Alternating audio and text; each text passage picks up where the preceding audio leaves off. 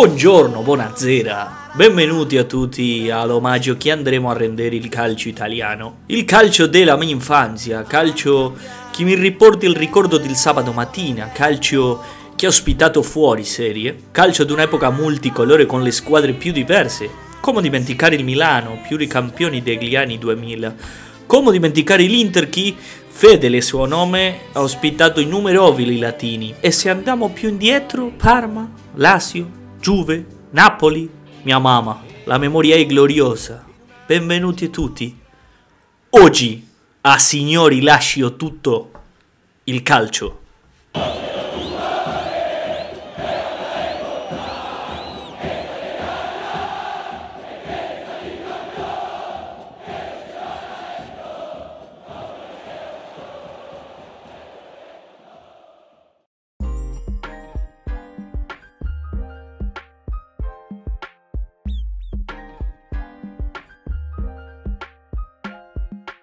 Bienvenidos a Señores Dejo Todo ahora sí en español, como corresponde, el gusto de recibirlos en este podcast de fútbol, capítulo 15, Il Calcio, parte 1. Me tomé la molestia, aplicaciones mediante, de hacer esta introducción, esta apertura en el idioma que correspondía, que es el italiano, el cual no hablo, el cual no entiendo, no estoy seguro si lo que dije es lo que quería decir, pero me fío en que la tecnología hizo por mí el trabajo de decirme las palabras que quería decir, básicamente un breve homenaje al fútbol italiano, a los grandes equipos y cómo iluminó mi sábado de la mañana, de la infancia de la primera adolescencia, viendo las grandes estrellas, sobre todo en los 90-2000, que es cuando más lo veía. Y a, ese, y a esa época es que le estamos en definitiva dedicando este capítulo, del cual van a ver que vamos a hacer un raconto histórico. Esta parte 1, la idea es un poco hablar de tres o cuatro equipos eh, históricos del fútbol italiano y un poquito de historia y recordar eh, para atrás y para adelante ciertas, ciertas gestas. En el próximo capítulo vamos a asociarlo más al fútbol uruguayo, los equipos más uruguayos, un poco los clásicos del fútbol italiano para tratar de traducir a nuestros términos un poco esta gran liga, ¿no? El gusto de recibirlos, como siempre, si es la primera vez que escuchan, un placer. Tenemos el enorme privilegio de rememorar una liga que por lo menos a mí me marcó, ostentó hasta en un pasado, no sé si ya tan reciente o quizá propio de que estoy envejeciendo y la magnitud de los factores eh, espacio-tiempo me están, se me están corriendo y está un poquito más atrás en el tiempo de lo que creo que está. Fue una liga muy competitiva, muy, muy, muy competitiva y fue quizá la mejor liga del mundo. Alguna vez, hoy sigue estando en el Olimpo de las ligas, pero quizá hay un par o dos o tres que, que le disputan el liderazgo con mayor claridad. Además es una liga de, es una de las ligas a las que más exportamos futbolistas, ¿no? Sin duda nos vemos identificados hasta en la forma de sentir el fútbol con, con, el italiano. Así como en los clubes, quizá hoy el Atlético Madrid es un club bastante uruguayo a la hora de jugar y de sentir eh,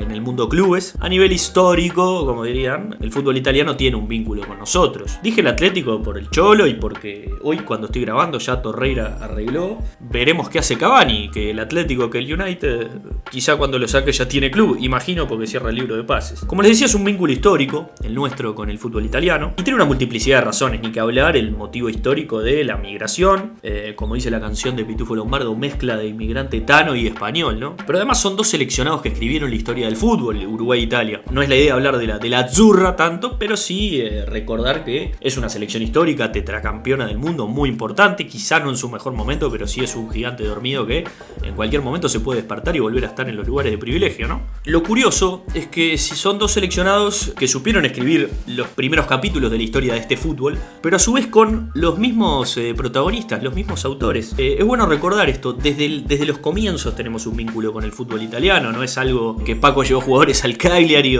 es de mucho más atrás esto, esta, esta relación, esta, esta diplomacia que existe. Al punto tal que, por ejemplo, Gigia, Alcides Edgardo Gigia, Chicha o como le quieran decir, tiene más pronunciaciones que no sé, y Juan Alberto Schiaffino, dos glorias del fútbol uruguayo, partícipes ambos del maracanazo, hito histórico del fútbol, Alcides Edgardo Gigia haciendo uno de los goles más importante. Jugaron para la selección italiana. No solo en el fútbol italiano, sino que para la propia selección. Jugaron mundiales después. Eh, jugó el Mundial 54 y Alcides Edgardo Gigi jugó de los años 57 a 59.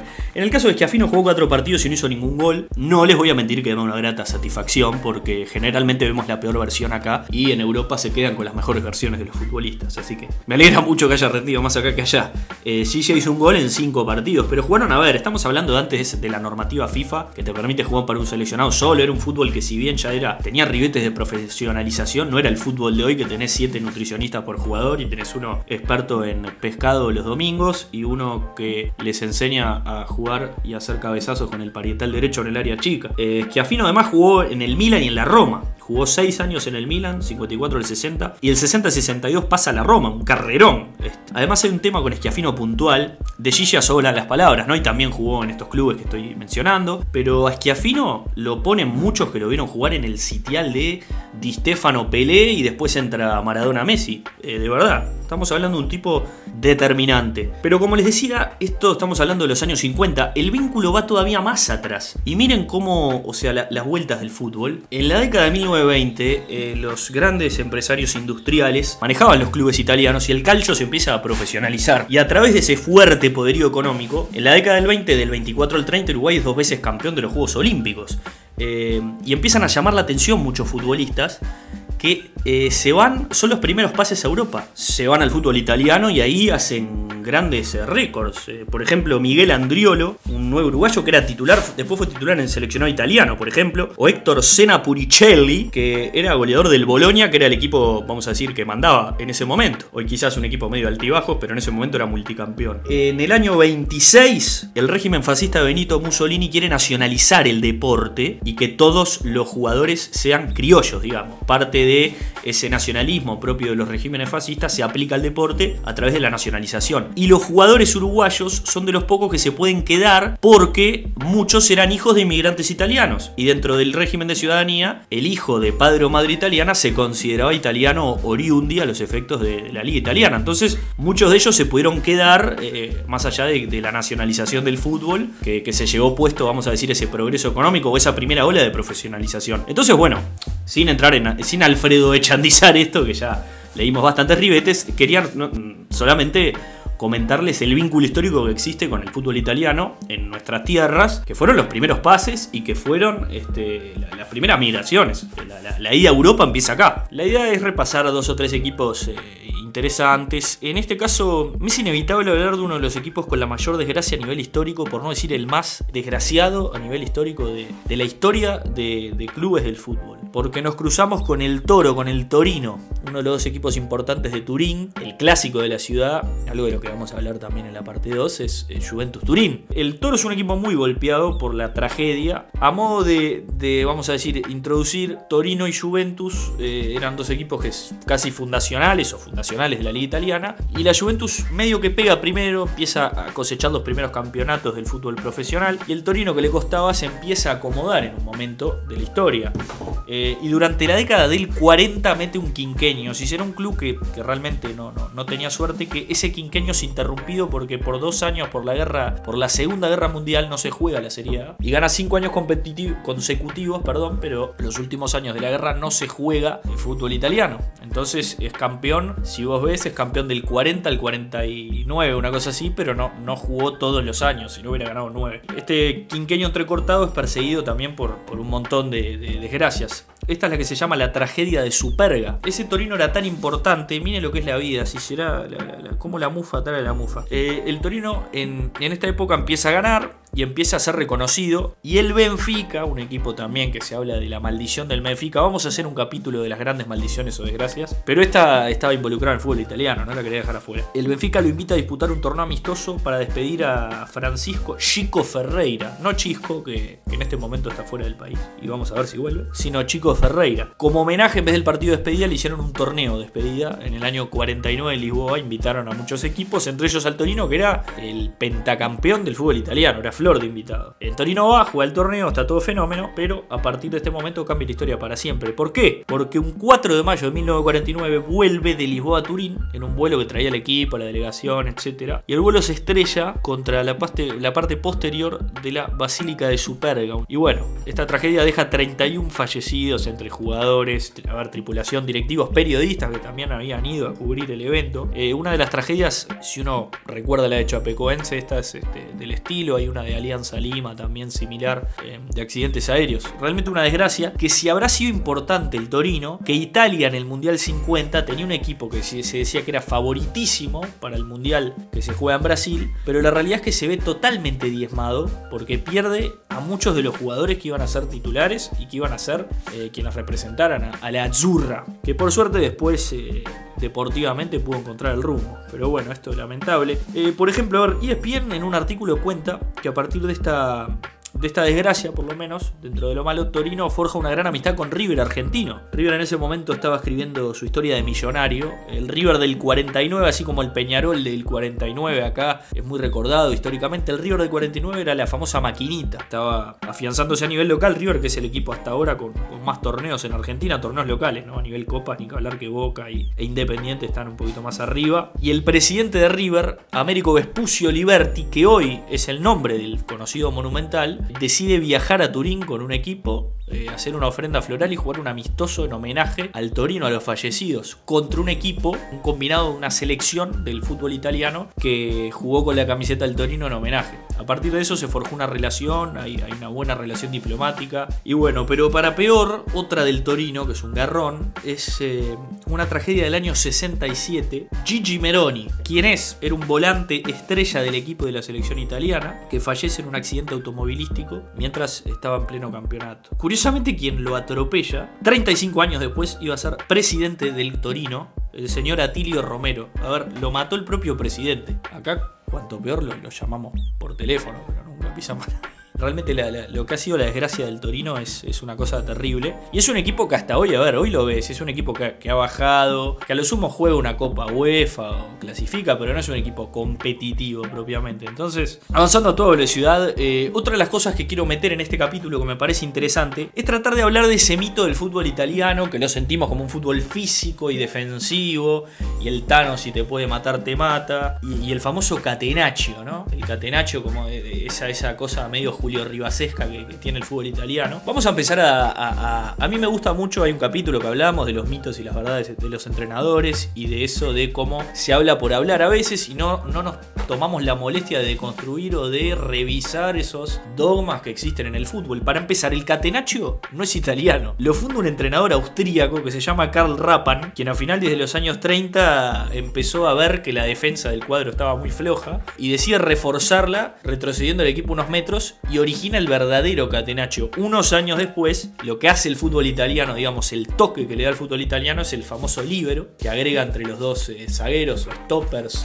depende en qué año hayan nacido, como le dicen esos defensores, y es quien en realidad eh, funda esta táctica que Italia ajusta y después obviamente como selección la implementa y saca pecho. Catenaccio, por ejemplo, quiere decir cerrojo, cerradura en italiano, es una traducción literal. Este, lo que acá le decimos la bañadera, Catenaccio queda más lindo, acá la bañadera. Víctor Haroldo Puga, la bañadera, le decía. Pero acá lo que hay es una, como una construcción colectiva que queda lindo ensamblar o asociar. Vieron que a muchos personajes le va mejor o peor ciertas formas o ciertos modismos. Al italiano, como pasional, como gladiador que es, si se quiere, esa mentalidad de resistir o ese sinónimo de sacrificio que le ponemos a Italia, que el inmigrante, que mi mamá, que no sé qué mierda. Eh, un poco, viste, como que les queda bien. Pero la realidad es que el, el método propiamente no es italiano. Se podría decir que, a ver, como todo, yo que sé, Marco Polo trajo la pasta también, digo, viste cómo es. Capaz que Italia se ha adjudicado cosas que no necesariamente son, pero que le dan su toque. Pero originalmente no. Y no solo originalmente no, sino que uno de los entrenadores que más marca tendencia del fútbol italiano, que es una fábrica absoluta de entrenadores, porque es un fútbol muy táctico, le dicen todos, aprovecho, es el Milan de Arrigo Sacchi. El Milan de Arrigo Sacchi es un equipo conocido por el despliegue ofensivo, les diría. Todo lo contrario de lo que se dice de un equipo italiano propiamente. Arrigo Saki marca tendencia en el Milan entre 1987 y 1991. Fue jugador y después fue técnico.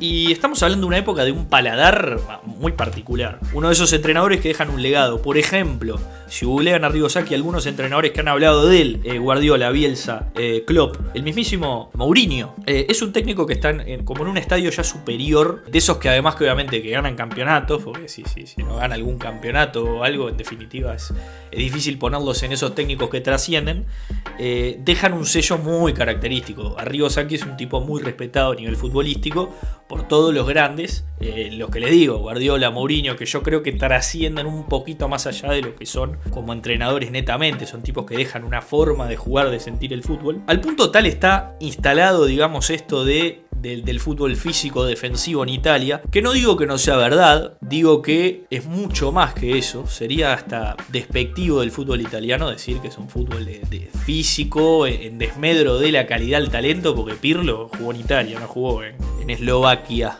Eh, por ejemplo, ¿no? Encuentro, por ejemplo, en una página del Instituto Fútbol un artículo que es muy interesante que habla del Milan de Ribosaki que dice el Milan, un equipo contracultural. O sea, el Milan viene a derribar esa forma que tenía el italiano de jugar al fútbol, pero ya les digo, nace de otro país y no solo nace de otro país, sino que en Italia, o sea, creernos que solo hay zagueros o que solo hay... Es mentira, es una gran mentira. Este artículo dice, por ejemplo, a raíz del Milan de Río que el fútbol giró definitivamente al marcaje en zona, transmitía una sensación de personalidad propia, ya que se trataba de un trabajo colectivo de colocación y coordinación para mandar el partido incluso cuando no tenía la posesión. Esta forma de jugar lo llevó, por ejemplo, a ser bicampeón de la Champions en los años 89 y 90. Es un, vamos a decir, una forma que, que nadie puede decir que, nadie puede negar que revolucionó al fútbol, porque todos los entrenadores eh, un poco trascienden. Y vamos un poquito a hablar del Milan. En esta franja histórica de 20 años eh, que voy a mencionar, eh, es sin duda el equipo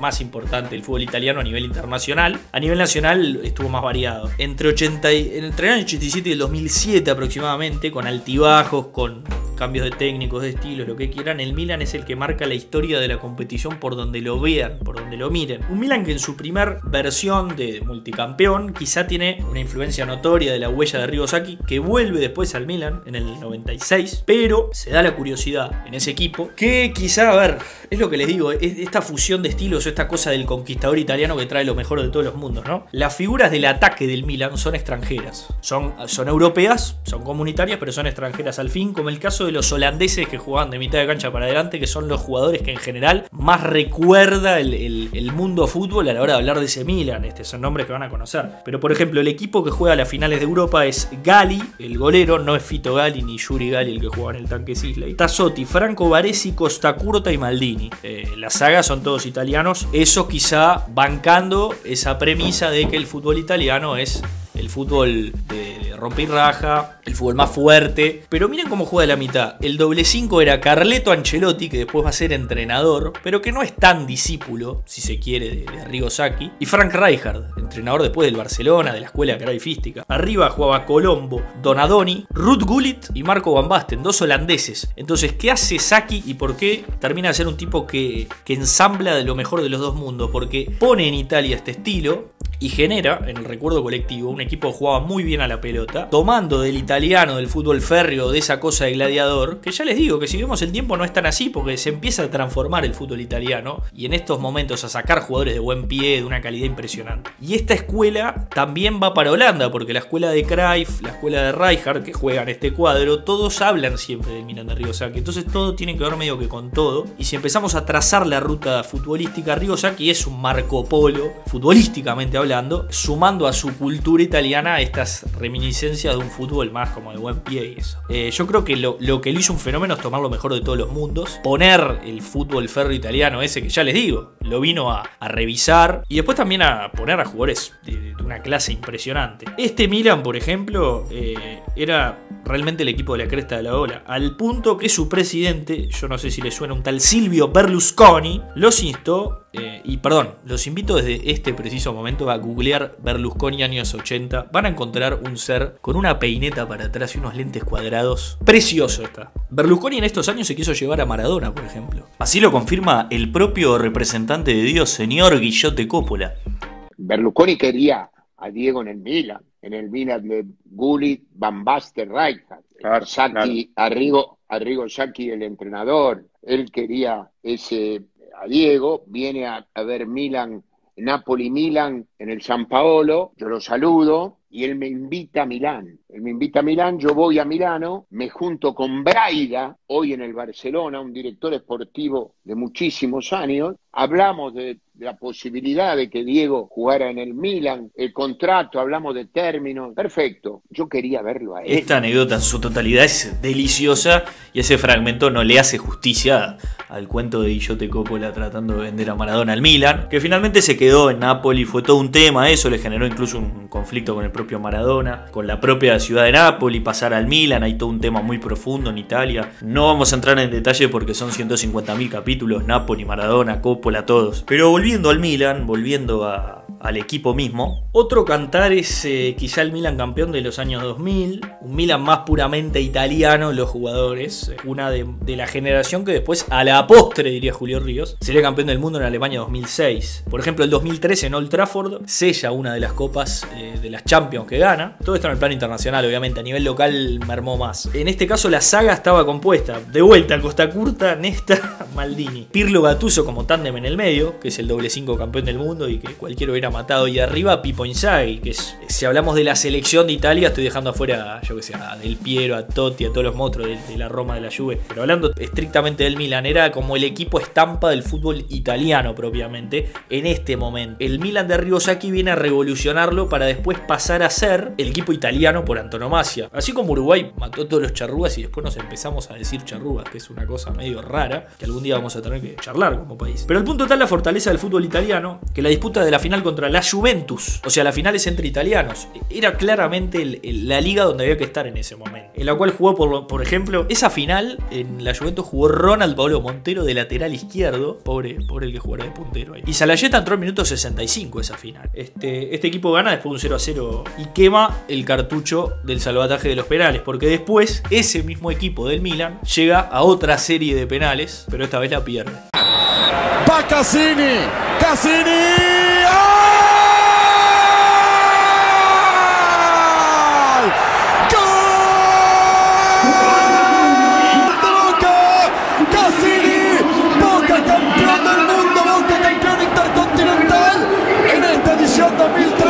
seguramente recuerden esa intercontinental de Boca que le gana por penales a este Milan eh, del que estamos hablando. Vaya, vaya gesta que, que ameritaba este paréntesis, ¿no? En el 2007 fue la vendetta del Milan. Eh, ¿Por qué vendetta? Estamos hablando de un equipo glorioso, porque el Milan en el 2005 pierde una de las finales más increíbles de la historia del fútbol y si no la vieron los reto, los insto. A ver, si mal no recuerdo, en Estambul, la final que juega contra el Liverpool. Liverpool 2005, un equipo del de Gerard, espectacular, que perdía 3-0 y lo empata 3-3, ni más ni menos esa final. Que es increíble cómo, cómo pasa rápido el fútbol y cómo cambia y cómo, la, por ejemplo, las redes sociales como que le dan a todo un, dramatismo. Son dos equipos que, a ver, eh, el, Milan dos años después la ganó y no se murió nadie. Y el Liverpool estuvo 14 años para volver a ganar la Champions y entre mientras, y entre mientras eh, siguió sin ganar la Premier League y no se murió nadie. O sea, realmente es, para pensar eso, el, el dramatismo, el tremendismo que le ponemos desde la prensa a la gente, todo el fútbol a veces. A ver, si vos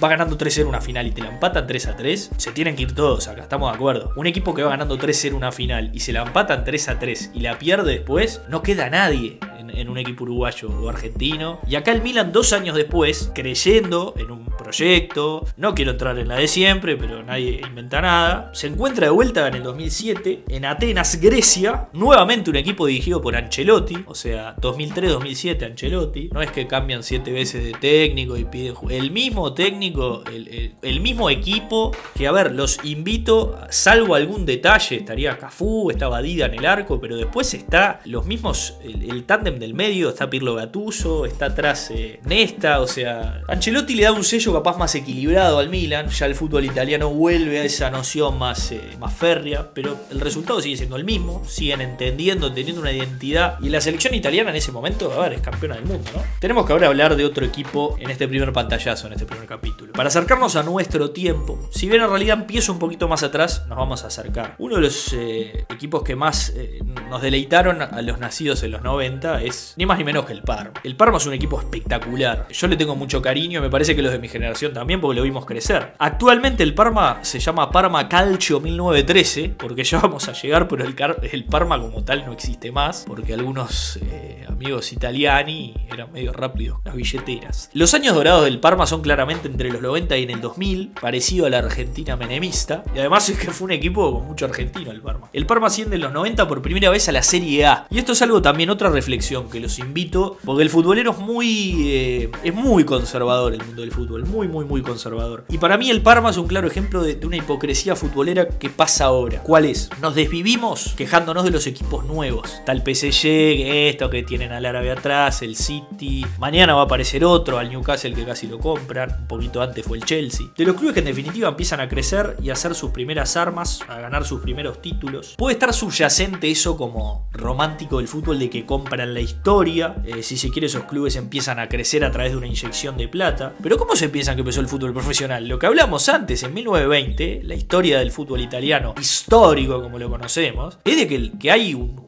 movimiento de profesionalizar al fútbol y se empieza a invertir y eso genera que los jugadores uruguayos vayan, tengan la posibilidad de jugar. ¿Viste? No sé, es como raro. Queremos solamente una parte, o sea, jamás se nos ocurriría hablar del Parma como un equipo de esos que, que compró historia. Y sin embargo, la primera vez que asciende el Parma es en el 90. Es como que hubiera un año en el que trazamos una fecha de corte y si ganaste por primera vez alguna vez un campeonato, después de, de eso es como que todo lo que ocurre es historia comprada o no tiene valor. Es raro eso, ¿no? Por lo menos para pensarlo, porque el Parma no está en la picota de esos clubes matafútbol que, que ponen guita. Y el Parma es nuevo también técnicamente, si se quiere. Y ningún equipo es una cooperativa que vende rifas, digo, todos tienen sus estructuras. Entiendo ciertas cosas, a ver, el PSG es como muy violento, ¿viste? Me lleva a Neymar de pesado, pago 2 trillones de dólares en un momento, es como que pala. La verdad rompe los ojos, rompe la pelota. Pero también está eso de ponernos a pensar realmente de que en algún momento todos los cuadros que nos gustan o nos gustaron empezaron así. Entonces, yo qué sé, haberlo visto versus no haberlo visto. Quizá los niños más chicos que tienen 10 o 12 años, por ejemplo, al Manchester City no lo tienen como un equipo nuevo, porque ya, ya crecieron con un Manchester City competitivo y les pasará con otro. Creo que es eso, porque algún escritor español alguna vez hablaba de que el fútbol es defender la parcela de niñez que tenemos todos, ¿no? Pero recordando al Parma nuevamente, a fines de los 90 eh, es, donde se hace fortísimo. Un equipo que quien supo dirigir otra vez Carleto Ancelotti, que le estamos haciendo la película de Tarantino para atrás y para adelante. Hablamos de Ancelotti jugador, hablamos de Ancelotti entrenador, dos veces campeón de Europa y ahora volvemos para atrás. ¿Por qué Ancelotti llegó a entrenar al Milan? Porque jugó acá y le fue, entrenó acá y le fue bárbaro en el Parma. Un equipo que, por ejemplo, mirá el cuadro que tenía. Ancelotti lo tiene, ¿no? El hombre de la mandíbula de oro, el que está con el chicle todo el tiempo. Es una estampa típica italiana, Carleto. A mí me encanta. A ver, algunos jugadores de este Parma, que no sé si se acuerdan, la, blusa de Parma era preciosa, la de los 90, esa amarilla con el Parmalata acá azul, acá puedo decir marca. Este Parma en esta época ganó, por ejemplo, tres Copas Italia, la del 91-92, 98-99 y 2001-2002 ganó. Dos Copas UEFA ganó. No le dio para la Champions, pero está, a ver, afloje. 94-95 y 98-99. Este creo que es el equipo que más se recuerda, el de 98-99. La Supercopa de Italia, ganó la Recopa Europea, no le dio para la Serie A, pero sí fue subcampeón en el 96-97. Pero ¿qué pasó con el Parma? Y bueno, había muchos nenes para poco trompo. Tras declararse en quiebra con una deuda estimada, atención, de casi 200 millones de dólares. Acá nos matamos en Uruguay por pasivos de, que 20, 30,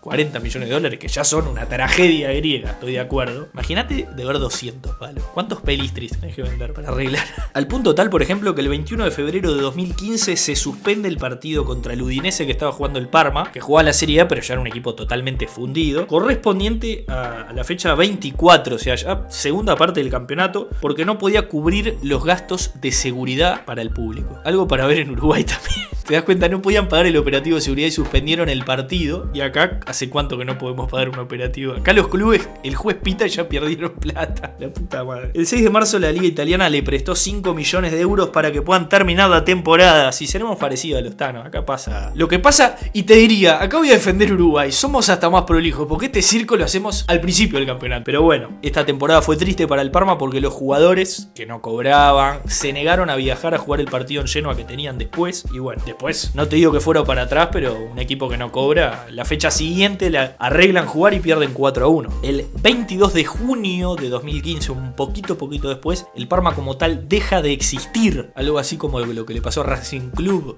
de Avellaneda en el año 99. La famosa frase Racing Club, Asociación Civil, ha dejado de existir. Sin embargo, el club retornó con otra personería jurídica y volvió después con el nombre Parma Calcio 1913. Hay unos videos increíbles, estuve buscando, no quiero ponerlo porque es muy visual. Pongan del Parma. Primero las cargadas de los otros equipos equipos, la Sampdoria y algún otro que hicieron como velorio, que eso es hermoso, pero la gente llorando en la puerta del estadio dejando ofrendas florales, yo no les puedo explicar. Ahí uno se empieza a entender eh, que, que, el uruguayo que somos, somos españoles, pero también somos tanos, porque esa locura no, no se la puedo explicar. El propio Cebolla Rodríguez, nuestro propio Cristian Rodríguez, termina yendo a este Parma, ve el final en carne propia. Lo va a contar él en esta entrevista de Por la Camiseta, que le hacía Rafa Cotelo allá por el 2015, cuando estaba recién fichado, y nos cuenta cómo llega a un equipo con una promesa de, de reformulación y, de, y, una esperanza de, de, mejorar y de tener ese, esos minutos eh, en primera división que no estaba teniendo en el Atlético, se quería sentir más titular, y esto le pasa. ¿Cómo llegas a Parma? Eh, bueno, eh, busqué, como manejo solo, busqué la forma de, de salir, vino esta oportunidad de unas personas con, con, mucho poder acá en Italia y bueno, ellos me dijeron que, que, Parma venía mal en el sentido que iban último, pero bueno, que, que estaba mejorando porque habían cambiado el presidente, eh, iban a pagar eh, lo que se debía, pero, pero bueno, la cosa no, no, fue tan así. ¿Y eso te cagaron, te mintieron? Las, Las dos cosas. Cosa. Las dos cosas. Hoy es 25 de febrero, me parece, por ahí. ¿Esta nota va a salir en abril o en mayo? ¿Dónde vas a estar? No sé, la verdad que, no sé porque aparentemente si el 19 no pagan va a haber una reunión para todos los clubes. Cada club va a tener que poner algo. Si alguno no pone, directamente el club se vaya a quiebra, ¿no? Para mí el Parma siempre va a ser un equipo al que le voy a tener mucho cariño. Ese recuerdo Crespo Ortega, este, la Bruja Verón, Lilian Turam, Gigi Buffon empezó atajando en el Parma, Boquita Sensini, el argentino que después fue entrenador, también anduvo por ahí. Un equipo que, que, que albergó grandes futbolistas. Pero no todo es malo. Eh, el 18 de mayo de 2018, el Parma vuelve a ascender a la Serie A en una historia de superación impresionante. Parma Calcio 1913 se llama ahora, creo que el pelado Cáceres estuvo jugando un poco. Es un equipo que malo o bien se ha re repuesto de una situación espantosa, porque perder esa, esa hinchada es, es, envidiable. Pero yendo para atrás de vuelta, en esto de, que el Parma haya dejado de existir y qué puede pasar como un equipo de fútbol que factura tanta plata, que vende camiseta, que transfiere jugadores, pierde tanta plata. Bueno, el 18 de marzo de 2015, el presidente del club, el presidente Gianpietro Manenti, qué lindo nombre, es arrestado por fraude y lavado de dinero. Raro o no tanto. Esto nos lleva a un lugar del que no podemos escapar y con esto vamos a cerrar este primer capítulo. Tenemos que hablar del Calciopoli, señoras y señores. ¿Qué es el Calciopoli? El Calciopoli es seguramente, y ahora vamos a cerrar la reflexión, una de las causas más violentas de confirmación de mitos que se hablan en el fútbol y a su vez una de las razones por las, cual, por las cuales el fútbol italiano ya no tiene, ya no tiene paridad, ya no, es un espectáculo. Está empezando a ponerse lindo ahora que el Inter anda bien y algún club empezó a resurgir, pero dejó de ser el equipo que era. El 14 de julio de 2006, Luciano Moggi quien es Luciano Moggi, director general de la Juventus, y Antonio Girauto, fueron acusados de conspirar junto a Pierluigi Pareto para designar árbitros. Pierluigi se ve que es nombre de árbitro, porque está Pierluigi Colina también. Para designar árbitros que favorecieran en los partidos a la vecchia signora en las temporadas 2004-2005 y 2005-2006. Juventus fue el equipo más afectado. La fiscalía italiana empezó a investigar y Juventus, a Juventus lo mataron. Juventus fue el equipo más afectado por la fiscalía italiana de uno de los escándalos más importantes de la historia del deporte. Se habla hasta hoy y han habido Juegos Olímpicos, viste, los rusos lo, lo, los vacunan y salen todos transgénicos a cagarse a piña. Este sigue siendo uno de los escándalos más importantes del deporte. Juventus lo mataron. Su descenso a la Serie B fue el castigo principal, o sea, le bajaron la categoría, además de sacarle los campeonatos de esos años que había ganado la cancha, pero por el escritorio otorgaron eh, al campeonato al Inter. Este, hablame de escritoriazo, ¿no? El Navascuez italiano estaría, el Navascuezo del Inter estaría tirando cohetes, se fue a jugar campeonato. Otro implicado en el Calciopoli fue el Milan. A ver, hubo muchos equipos. El principal y el que todos nos acordamos por varias razones fue la Juventus, pero el Milan en principio había tenido una sanción fuerte que era que no podía jugar la Champions, no me acuerdo por cuántos años, e iniciaba la temporada con 30 puntos menos, que es básicamente complicártela, porque si haces todos los puntos, que podés salir sexto, séptimo, te da. Pero el Milan apeló, eh, y un comité le, redujo la sanción y por lo menos la Champions la pudo jugar, al punto que termina campeonando tiempo después. La, la Fiore también eh, iba a bajar, pero suavizó el castigo, solamente le sacaron 30 puntos. Hubo varios, la Lazio, la Regina, el, el Siena, que es un equipo que medio que ya no sabemos más, que en esa época jugaba en primera, por lo menos lo mataron, le sacaron puntajes. Con un total de 48 implicados. La acusación principal o la causa era fraude deportivo y asociación criminal. Ya para el 2007 habían 43 personas eh, juzgadas y algunos de los juicios hasta hoy continúan pendientes. Se habla de un accionar muy fuerte del gobierno italiano, de la fiscalía italiana, un trancazo como diciendo esto no puede pasar. Esto incidió muchísimo, por lo menos a mi entender, en los resultados, porque a ver, el Inter es eh, campeón del escritorio y porque la Juve tenía un cuadrazo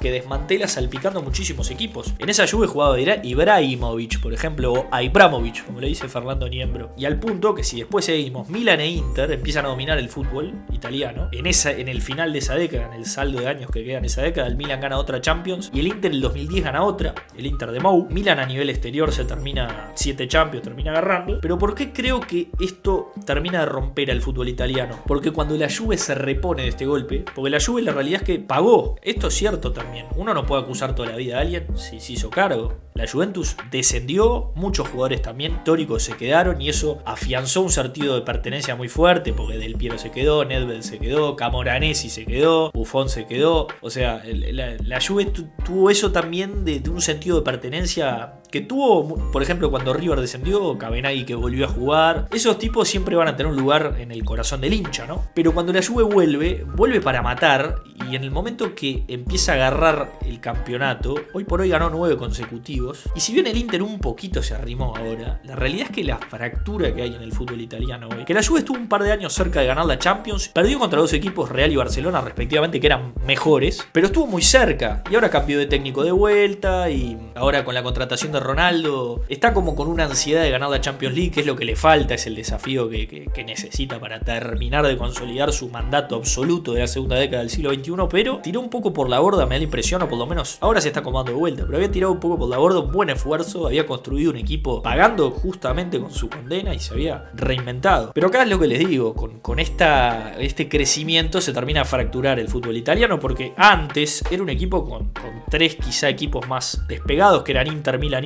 Y después una segunda línea muy interesante, muy pujante porque en los 90-2000, que es quizá el, núcleo del homenaje este capítulo, Parma, Lazio, Roma, la Fiorentina del Bati, de la cual tampoco hablé mucho por si sale un capítulo del Bati, generaba campeonatos muy seductores. Y hoy por hoy estamos hablando de un Juventus de nueve veces consecutivas que suele salir campeón unas fechas antes. La Lazio o el Napoli aparecieron ahora. El Atalanta, que creo que es el, el surgimiento más interesante. Pero fuera de eso, ese Milan del que hablamos muchísimo al principio, hablamos un poco al principio porque hoy por hoy, ¿qué podemos decir del Milan? Que está tratando de reconstruirse. Esta es la primera parte de este homenaje al fútbol italiano, a Il Calcio. Pronto volveremos con la parte 2, en la cual charlaremos de la Asociación del Fútbol Uruguayo y el fútbol italiano, de qué futbolistas pasaron, quiénes dejaron huella, de algunos ya hemos hecho algún capítulo pertinente. Vamos a hablar un poco más de eso. Los esperamos y gracias por estar. Esto fue Señores Dejo Todo.